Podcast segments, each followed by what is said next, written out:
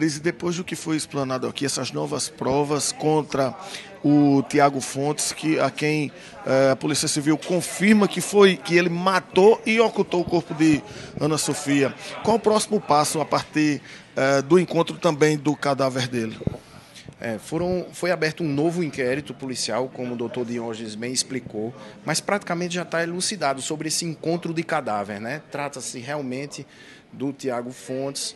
A requisição pericial ela vai com dois pedidos ao perito. O pedido de fazer um exame nas, nos dedos, né?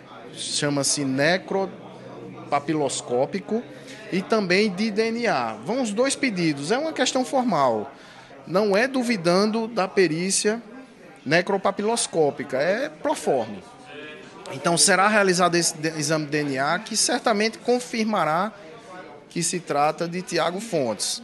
E aí esse inquérito está encerrado. O inquérito do, que vitimou a criança Ana Sofia, também concluído. O que o inquérito pede? Ele identifica um crime e quer provar a materialidade e a autoria. O que é a materialidade? O corpo de Ana Sofia. A gente provou que ela foi morta, sim, de forma indireta. Autoria incontestável, Tiago Fontes assassinou Ana Sofia. Sobre a materialidade direta, aí a gente vem já para uma questão humanitária, uma questão de honra da Polícia Civil de localizar esse corpo. Eu aqui não tenho como dizer um prazo, até porque se eu dissesse em quanto tempo eu acharia o corpo de Ana Sofia, eu estaria incorrendo um erro, em erro ou eu seria a pessoa que escondeu a criança. Concorda comigo? Então, não temos prazo, mas aqui eu confirmo a minha promessa feita à Dona Socorro, o empenho é máximo no intuito de unir todas as forças de segurança, Polícia Civil, bombeiros, em fazer essas buscas nos locais quentes que nós acreditamos que são os locais em que Tiago Fontes possivelmente inicialmente descartou o corpo e depois fez uma cova permanente. Delegado, assassino inteligente, ele pesquisou sobre o crime, pesquisou sobre ocultação e depois tirou a própria vida, é isso? Não só inteligente, mas também como manipulador, manipulador da família, dos seus vizinhos.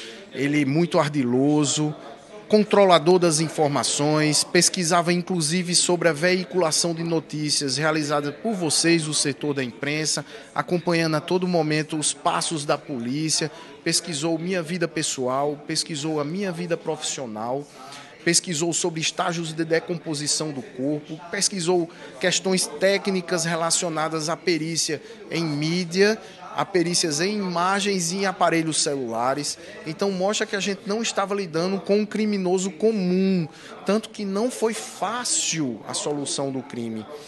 Foi foi distribuída uma força-tarefa para o local, quantidade de homens empenhados. Aqui nós agradecemos a doutor André Rabelo, doutora Maíra, pela confiança depositada nesses homens que estão por trás de mim, homens e mulheres. Eu agradeço a vocês.